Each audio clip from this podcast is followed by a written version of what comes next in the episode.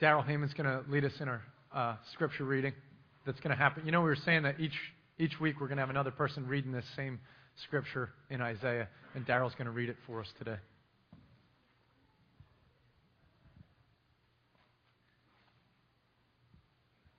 Their descendants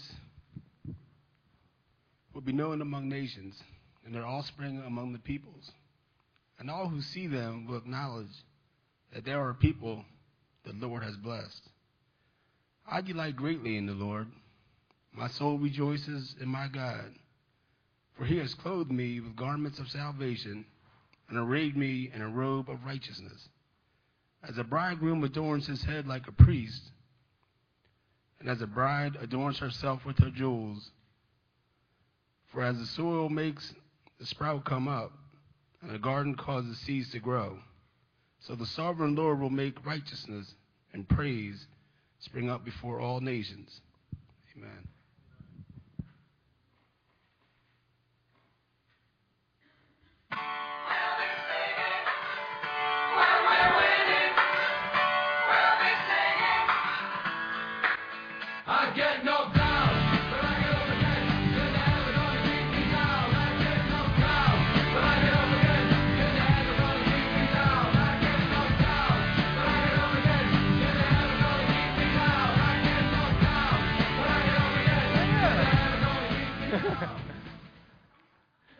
Today we're talking about a Rocky Balboa calling, you know?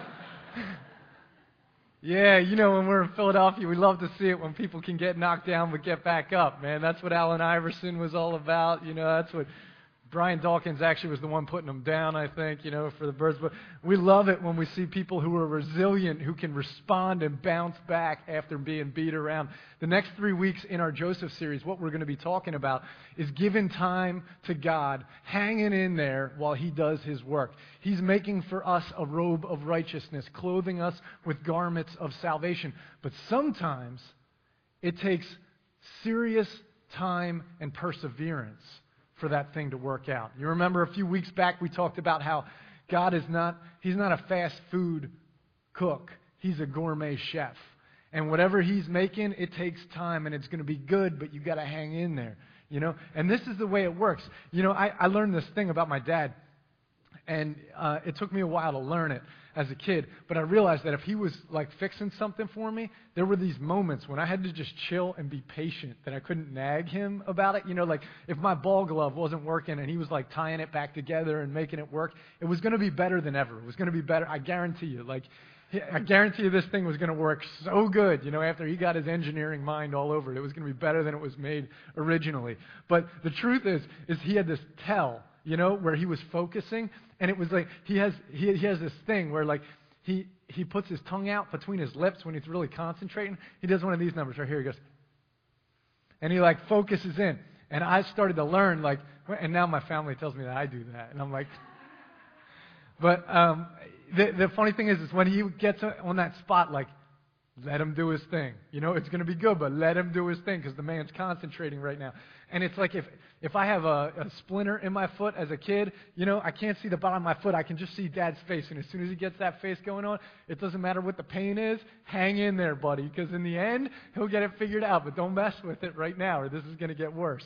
You know, and uh, it, it, same thing, some guy at football practice, you know, if you're uh, hitting the pads or you're getting the, the one-on-ones and you're getting drilled, if you're going to expand and if you're going to grow, you got to hang in there while the things are taking place, you know? You get knocked down, you get beat up, life kicks you around, all that stuff. But in order for God to do what it is that He's going to do in our lives, there has to be a measure of resilience and endurance in us that allows things to happen and still continues to trust God. Because God uses these moments in our lives to transform us. But we have to be patient we have to trust Him. And that takes hard work sometimes. I know that for some of you right now that there's some real difficult things. I know that some of you have, have labored for a long time in your jobs and, and then you get, just lost your job. And I know there's a number of people in our church who have gone through that recently. And that's a difficult thing to endure. Some in our church right now have just lost loved ones who they've cared for and who, who have meant a great deal to them. Some are in the process of losing loved ones right now. You know, I, I know that for some of the people of our older generation and even younger generation that there's, there's, there's some things that they used to be able to do, and the body can't quite do what it used to be able to do, or the mind's not quite as sharp. And that's a frustrating thing. Really frustrating thing. There you go. Harry's like, yes, that's what I'm talking about. Yeah, I mean, there's like, we all have it. There's different stuff. It might be debt, it might be relational stuff that we've gone through. Whatever it is, we're experiencing pain in different areas of our life. And if we're not experiencing it acutely right now, hang on a week or two, right? Because that's the way it works. Is life is full of this stuff, it's full of it. And God tells us these wonderful promises in Scripture, these awesome promises. All things, all things work together for good to those who love God and are called according to his purpose. Here's another truth is that each person in this room there's a calling. There's a calling. God has a calling. Called according to his purpose. Remember in the first week we talked about he's the tailor who's weaving these robes of righteousness for us, but he's weaving them in a bigger story and in a bigger picture of his plan of redemption. And that he is doing all this amazing stuff, and in the middle of it, he's weaving our lives together as well. And he's doing something special in our lives. There's specifics about our lives and how it affects the rest of it. But there's this thing inside of us that has to be able to trust and say, My little life is important to him, and he has a calling on me. We are called according to his purpose. We are part of the bigger plan of what he's doing. And those of us who are called, and those of us who love him can take it to the bank that all these difficult things that we're facing in our life right now, that he has a plan, that he's a tailor, that he's working it all out for some grander purpose that we don't see or understand or know right now, but we're going to trust him. We're going to trust and hang in there so dad's tongue is between his lips and he's picking out splinters or he's weaving the ball glove or whatever. And instead of me getting frustrated and giving up and pulling my foot away or taking my glove, I'm going to trust him that something's working out here. And I'm going to keep sticking with him. The story of Joseph gets deep into this. And I'm so excited about where we're at in the story of Joseph right now. It's awesome. This part of the story, it gets pretty intense. And, and it's, it's really cool. Um, so we're going to get into it, but let's let's have a word of prayer and just ask God to be with us in this message. God, we ask right now that as as uh, as I communicate with these guys and as they listen, that really what would be happening is that all of us would be listening to the Word of God, and that Your Spirit would be communicating with us, and we would hear clearly what it is that You have to say today. And we ask it in Jesus' name, Amen. Normally, I have you stand during the the reading of the scripture that we're doing, but I'm going to be um, use pepper in the scripture all the way through the whole time today um, instead of doing one straight reading through. So we're not going to do that. But I do uh, ask that if you have your scriptures with you to turn to chapter 37 of Genesis. Um, and we're going to be picking up in verse 12. Now, before we pick up in verse 12, we stopped at verse, verse 11 last week. And I just want to give you a little recap. I mean, last week was Josh uh, spoke, uh, Hostetter spoke, and um, he, he was talking about when our families are messed up. And I know that none of us have any, anything messed up about any of our families, so it was really not applicable to us. But, uh, you know, the, the funny thing is, no matter how awesome our family is, we all have baggage, don't we? I mean, no family's perfect. Everybody has difficulties. Really, it's just, it's different angles and different degrees of messed up. We're all messed up. Our families are all messed up. It's different degrees and different angles of messed up. But what we're shown in those first 11 verses is that no matter what the situation is, that God has an ability to redeem it. And as a matter of fact, the more messed up it gets, the more you get to see God's redemption happen. You know, we want it to be as good as possible. But when things get really messed up, then you get to see these like spectacular stories of God's redemption too, if we'll submit ourselves to Him. And that's kind of how uh, how the whole thing transpires when it comes to a messed up family. And I don't know if you remember the story of Queen Esther in the scriptures. It was a terrible story how Haman is the second second in command to King Xerxes there, and he he comes up to him and says to the king, like he manipulates him and gets it gets it to the place where the king signs off on all the Jews being exterminated. They're going to kill all the Jews. It's like a Hitler thing. You know, they're, they're just going to annihilate all of them. And Esther, his queen, is a Jew, and he doesn't even know it. You know, he doesn't. They, they, that's how little this That's how bad relationships were back then, you know. um, and uh, but finally, like she comes in front of the king and risks her life and and exposes this evil plot about you know the extermination of the Jews. And when the king realizes that Haman had pulled the fast one on him, he all of a sudden gets furious. But what he says he can't do is he can't repeal the, the negative thing that he's already put in motion. He's like, I can't stop it. I put my seal on it, and, and that decree is going to go out. I can't back out on my word now, then it undermines my authority. But what I can do is I can put another, an, another decree out there that they can pick up arms and that anyone who's not fighting against them fights for them and defends themselves. And it diffuses the whole thing. And he, and he just goes right over top of it with this other decree. And that's how it happens with our families. See, we have all sorts of generational baggage in our families. Cyclical problems, you know, that problems with dad that now I have, and all sort of, you know, all these stuff that's in our families that's there. And we can't just get rid of it. You can't just pull it out. Sin and, and garbage, it has its effects and it will take its toll. But the truth is, is that God is bigger than all of that. And He can still plant seeds in there of redemption that go beyond all of that and that take all the, the, the, nasty stuff in our lives and it goes, it goes bigger and it takes all of that and, and makes a way of turning all things into God's working if we'll trust Him. If we'll trust Him. That's what's happening in this whole scene with Joseph is that the family's messed up. There's all sorts of things going on, and yet God is doing something. And we're going to see just what he's doing. Okay, so that's what's that's where we were at. Joseph, um, you know, the Jacob, dad, has been uh, favoring Joseph, made him this special coat, and Joseph's been narking on his brothers, and uh, now there's like all sorts of issues going on. And then to top it all off, Joseph had these special dreams, and he thinks they're all going to bow down to him, and the brothers are like, "We're we hate this guy," you know, and it's like it's full on war in the home. That's where it's at. Okay, now verse 12 is where it picks up. Now his brothers had gone to graze their father's flocks near Shechem. And Israel said to Joseph, As you know, your brothers. Wait a minute. Israel, by the way, who is Israel? Anybody know who Israel is? Jacob.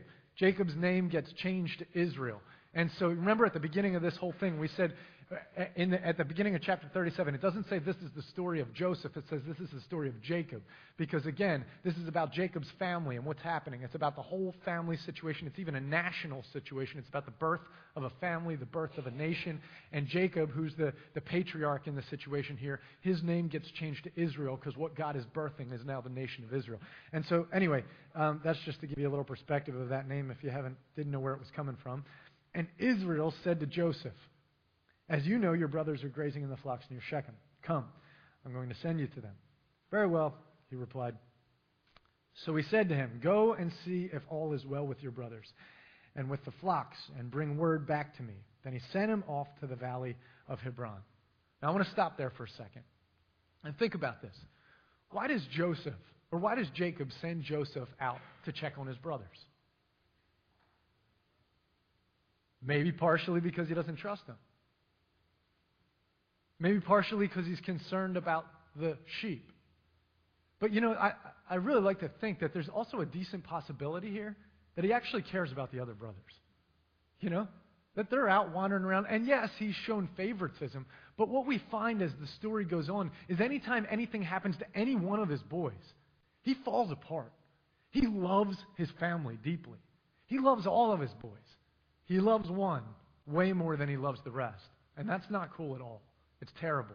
But the truth is, is that he still loves the rest of the boys. And you know, these guys, it's interesting because when you look at this situation, it's, if you put yourself in the brother's shoes, it's easy to feel the, the angst and the pain of watching this other brother get loved more than me. But the truth is, is that they still have a dad who cares about them and who loves them. And there's always a silver lining. The scriptures tell us that those who are pure, all things are pure. And we have an ability to see the best in a situation. These guys were unable to see that they had a dad who still cared about them. Granted, it wasn't all good. Granted, it wasn't all perfect. And none of us are, and none of our parents are. But there's still something to be found of goodness in all of our situations.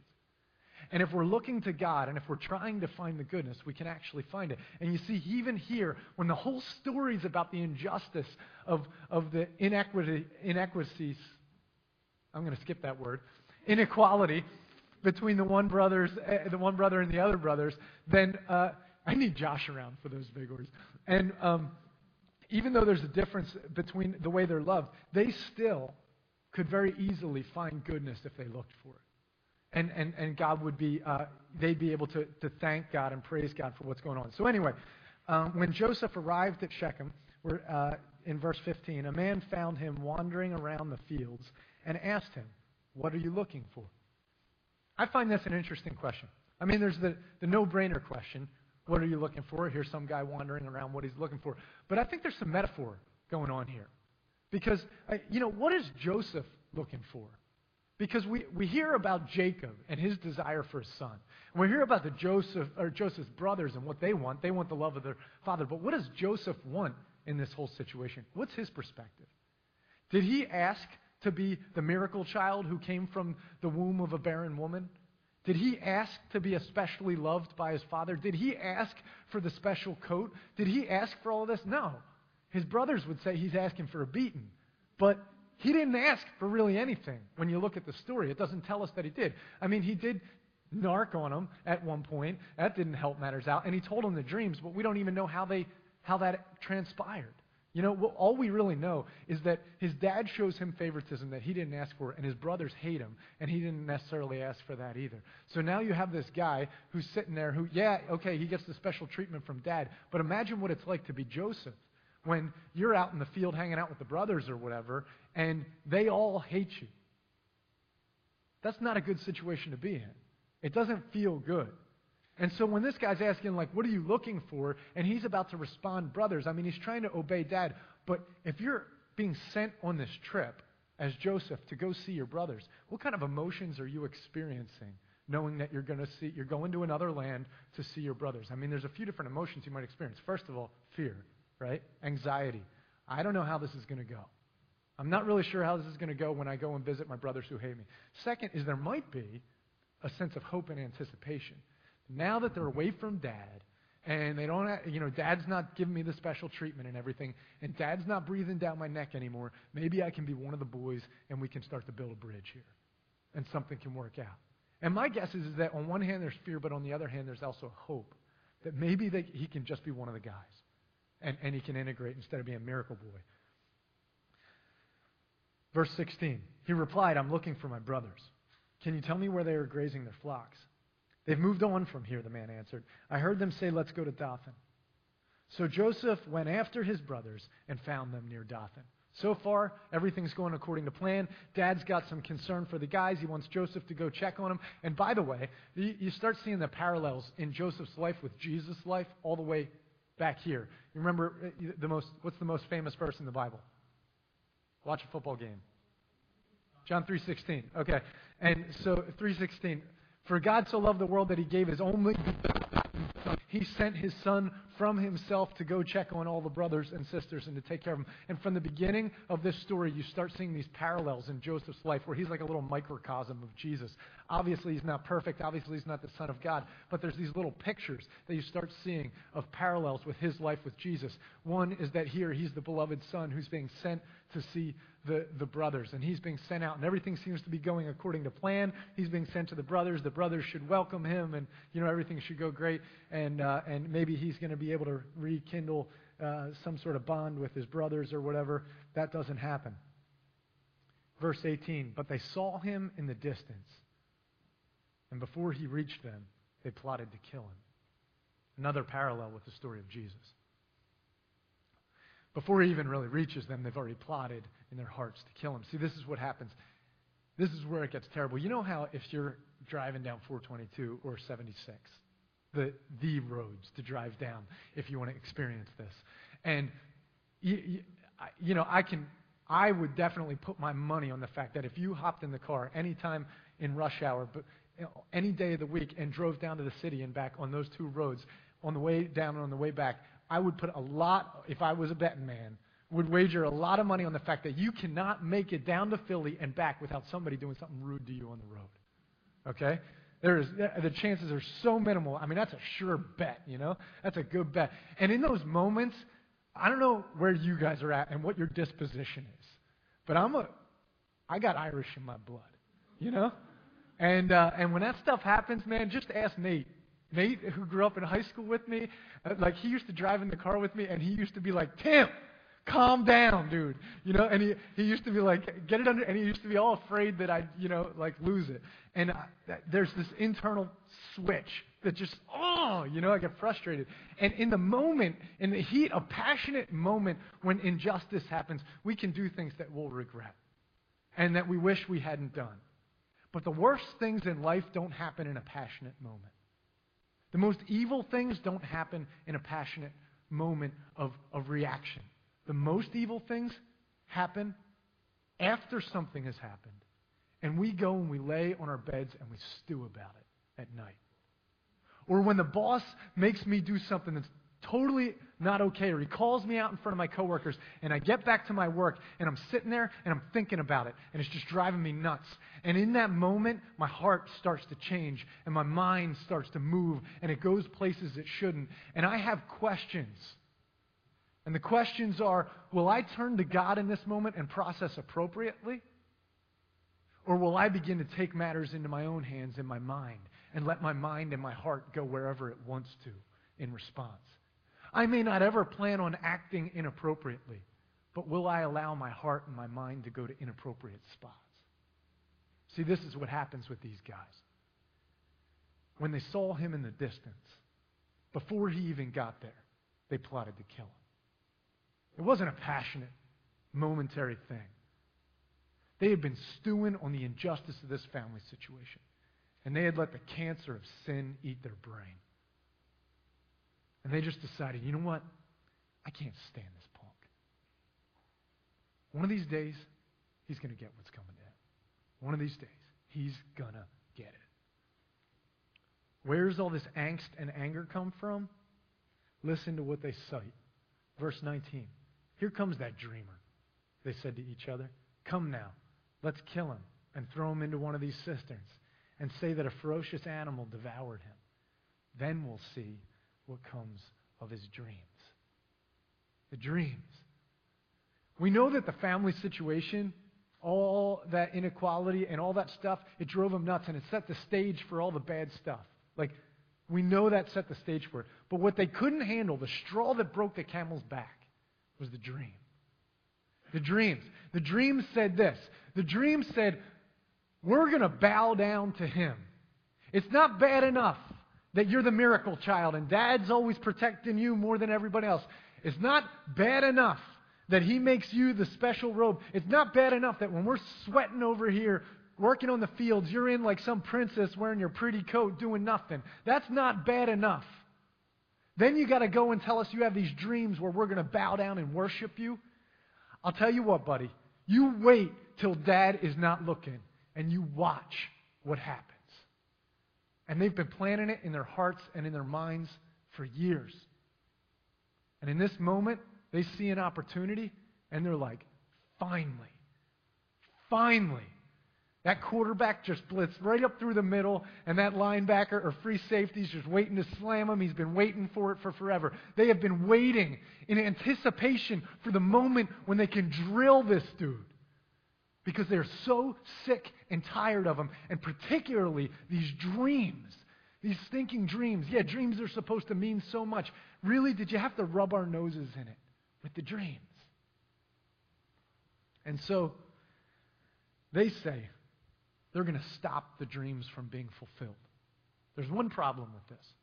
Whose dreams are they? They're God's dreams. That's right.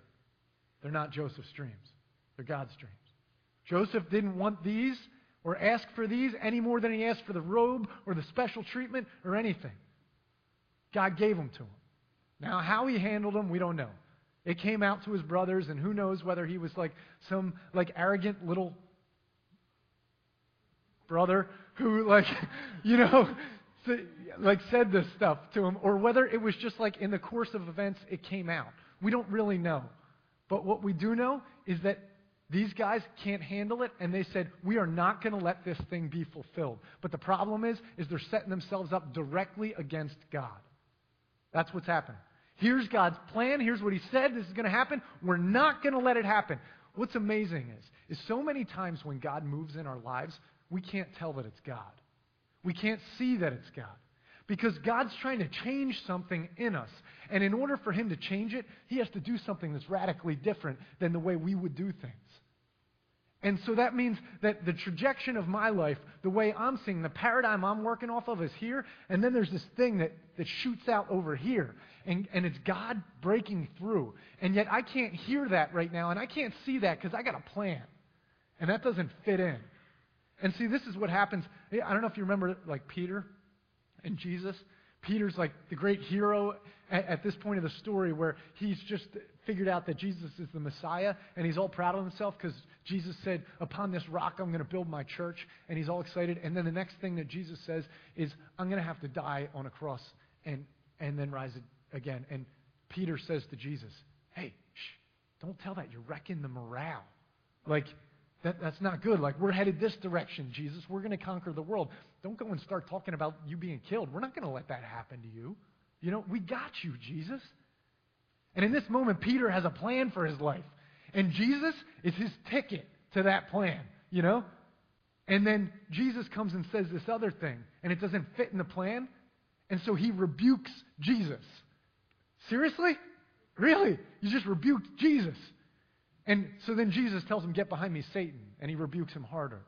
Because what happens is, is Jesus needs to break through because our minds can't understand and they can't see and we can't understand the, the, the, great tailor who's doing all this stuff in our lives. We don't get it. And so he has to do something that breaks the mold. And when he does, it's, we have a hard time receiving it because we can't see it as God. And these guys had this dream. These dreams came from God that were given to Joseph, but they can't see that they're from God. They can't see anything good in them because they're so frustrated about their lives that all they can see in this dream is that they're supposed to bow down to their brother. And they can't hear that right now. What's amazing about these dreams? When they, the, the dream, the first dream he has, is that there's all these uh, sheaths of, of uh, wheat uh, and, and grain and that the, there are these big stalks of wheat, and that his stalk is a little bit bigger, and their stalks all bow down to him. But as the famine's coming, this is actually a promise from God that they will all be well fed and that there will be harvest for all of them. This is a bless. This dream is not a curse to them. This dream is a blessing to them. In the same way, the stars, stars in Scripture always are something. It's good. It's a good thing. You're all going to be stars in the sky. Now, granted, your stars are going to bow down to His star.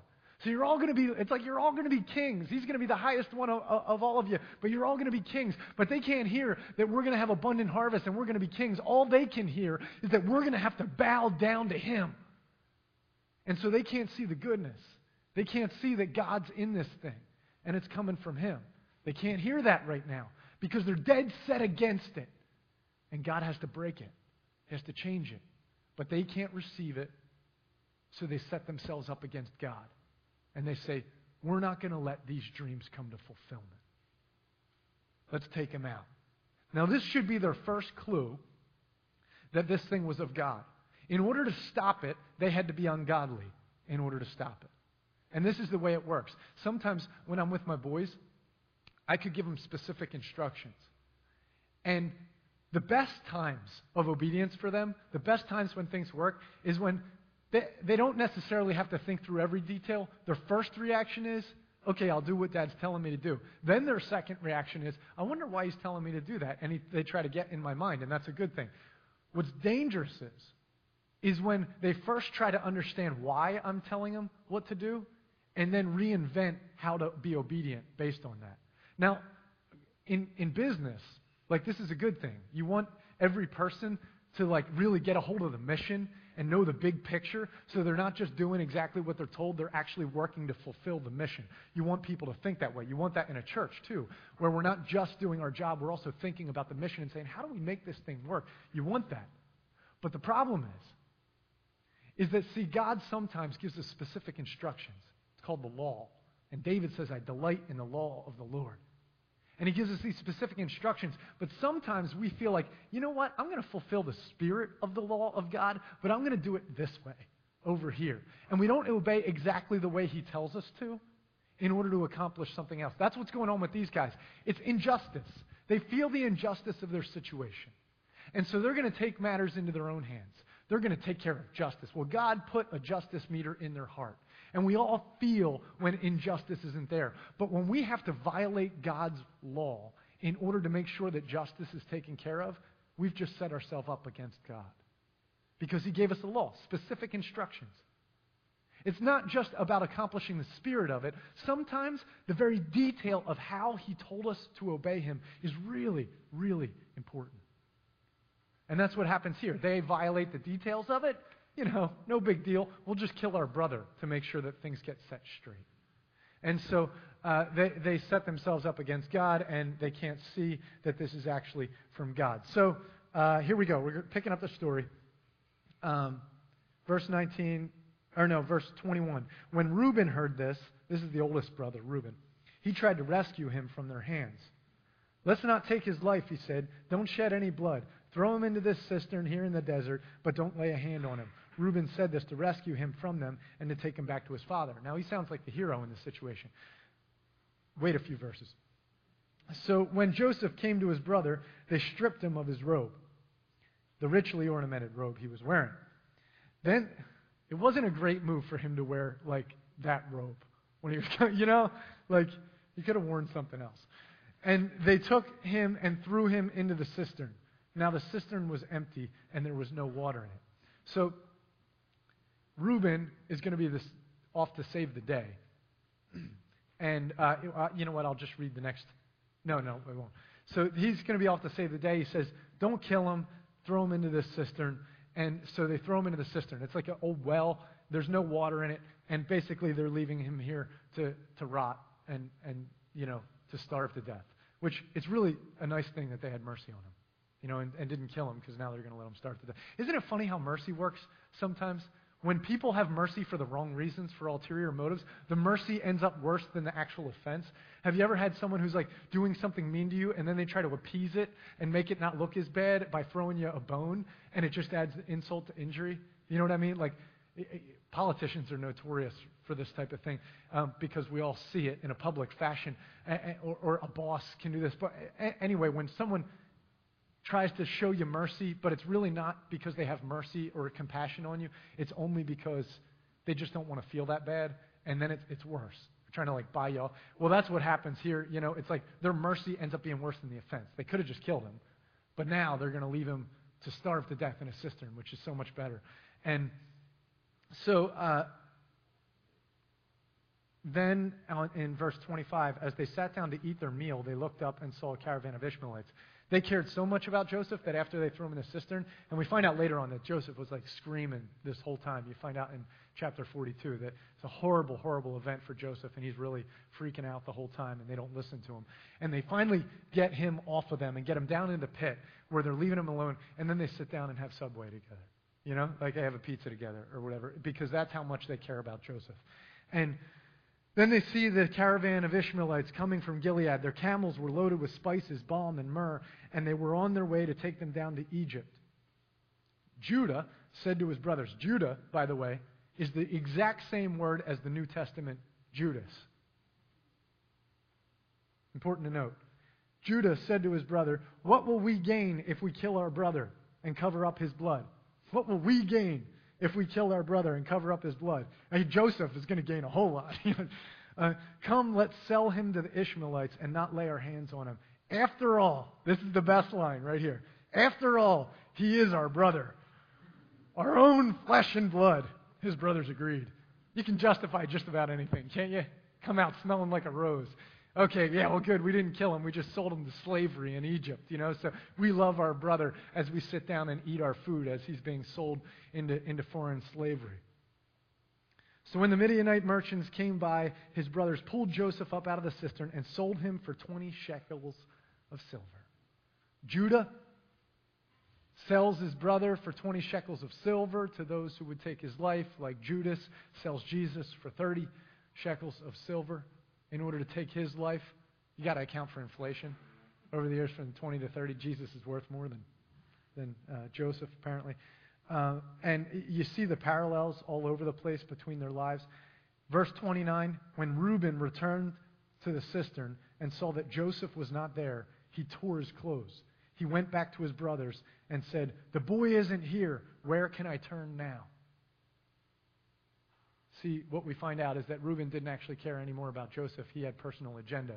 When you read in the story in the broader context, you realize that Reuben has been in bad shape with his dad. He's offended his dad on some pretty high levels and we won't get into the details of it. It's pretty nasty, though, what he did to betray his dad. And now he's the oldest brother, and he finds himself in deep trouble because he's going to be the one held responsible, and he's already in it with his dad. He doesn't care at all about his brother. He's just fry, trying to find a way to keep himself from getting in trouble. And so they got, in verse 31, then they got Joseph's robe, slaughtered a goat, and dipped the robe in blood. They took the ornamented robe back to their father and said, We found this. Examine it to see whether it's your son's robe. It's exhausting trying to cover up your sins. It really is. I mean, the work, the amount of work that they have to go through. If you get caught in a sin that's kind of a secret sin, you know, where you're doing stuff and you're not letting people know what it is, it's exhausting trying to cover that up. It'll wear you out trying to, like, cover that up with people. And it'll suck all your energy and it'll take everything and then it messes up all the relationships around when you try to cover up sin. It's crazy. Joseph, so now we're back to Jacob here in verse 33. He recognized it, the robe that is, and he said, It's my son's robe. Some ferocious animal has devoured him. Joseph has surely been torn to pieces. Then Jacob tore his clothes, put on sackcloth, and mourned for his son many days. All his sons and daughters came to comfort him. Imagine this the sons who did this to him and know the whole time what's going on. Now they come to comfort their dad. But he refused to be comforted. No, he said, in mourning will I go down to the grave to my son. So his father wept for him. We're going to stop there. And say, no, we're going to read the last verse. I keep changing my mind. Meanwhile, the Midianites sold Joseph in Egypt to Potiphar, one of Pharaoh's officials, the captain of the guard. Okay, it's the end of the chapter. And what we find is is that through this whole event, God is working out his plan, right? He's the tailor.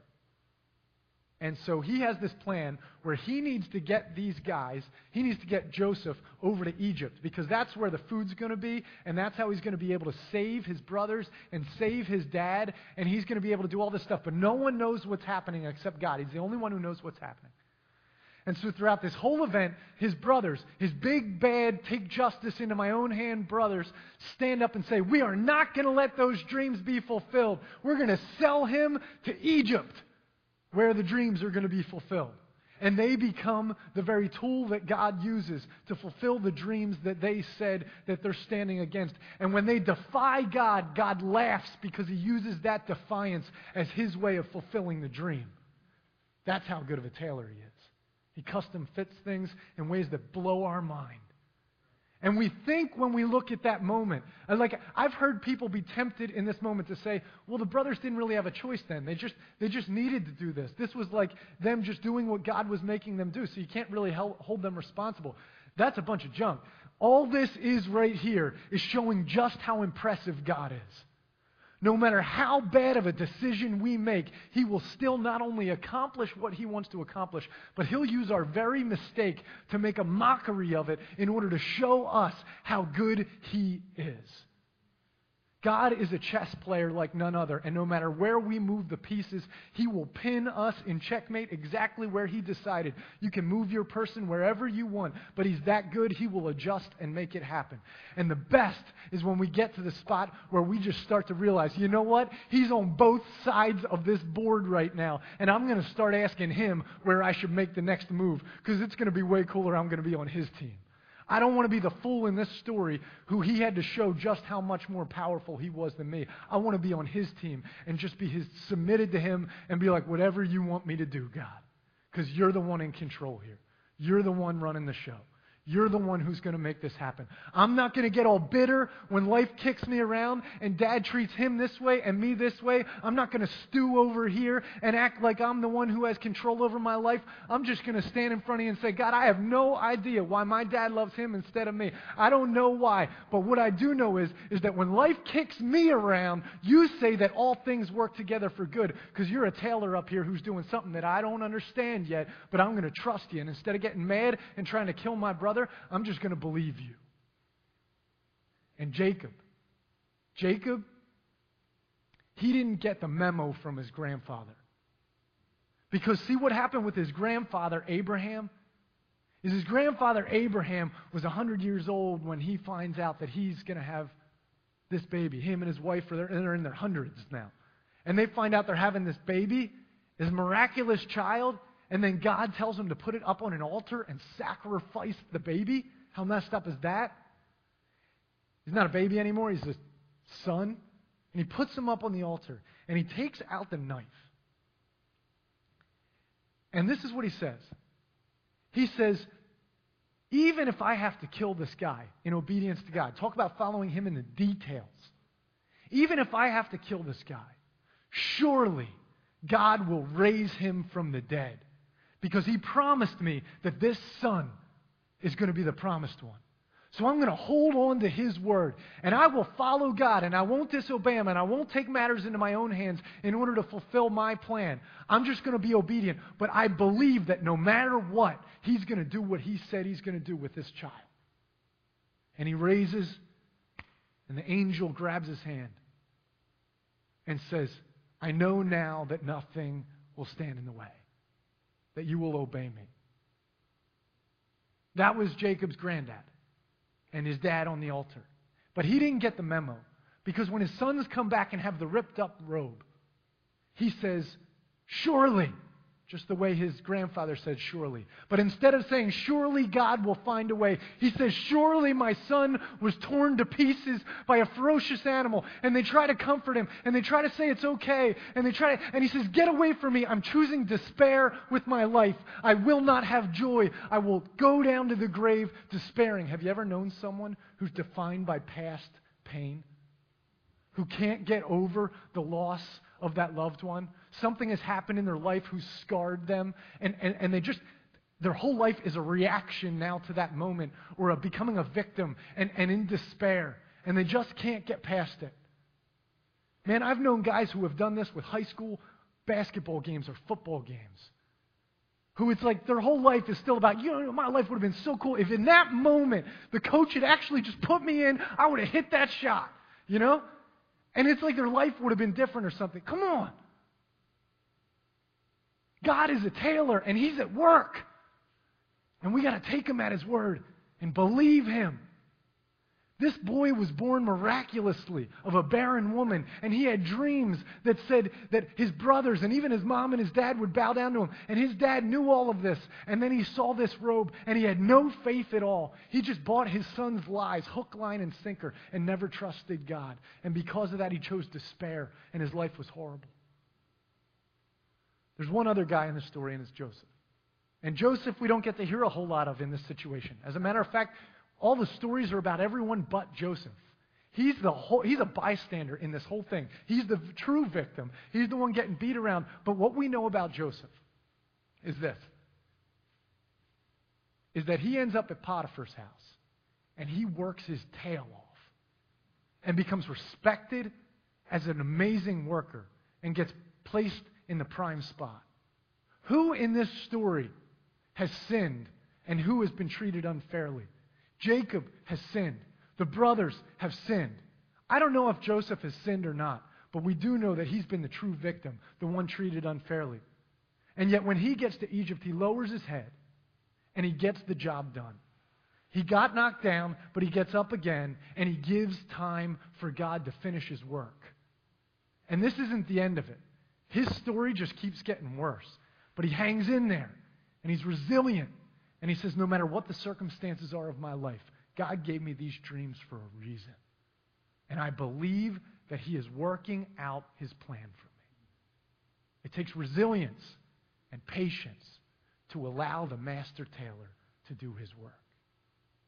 whatever the situation is right now, if it's grief, if it's guilt and shame from something of the past, if it's the broken relationship, if it's the, the degeneration of the physical body, whatever it is, God is working something in your life.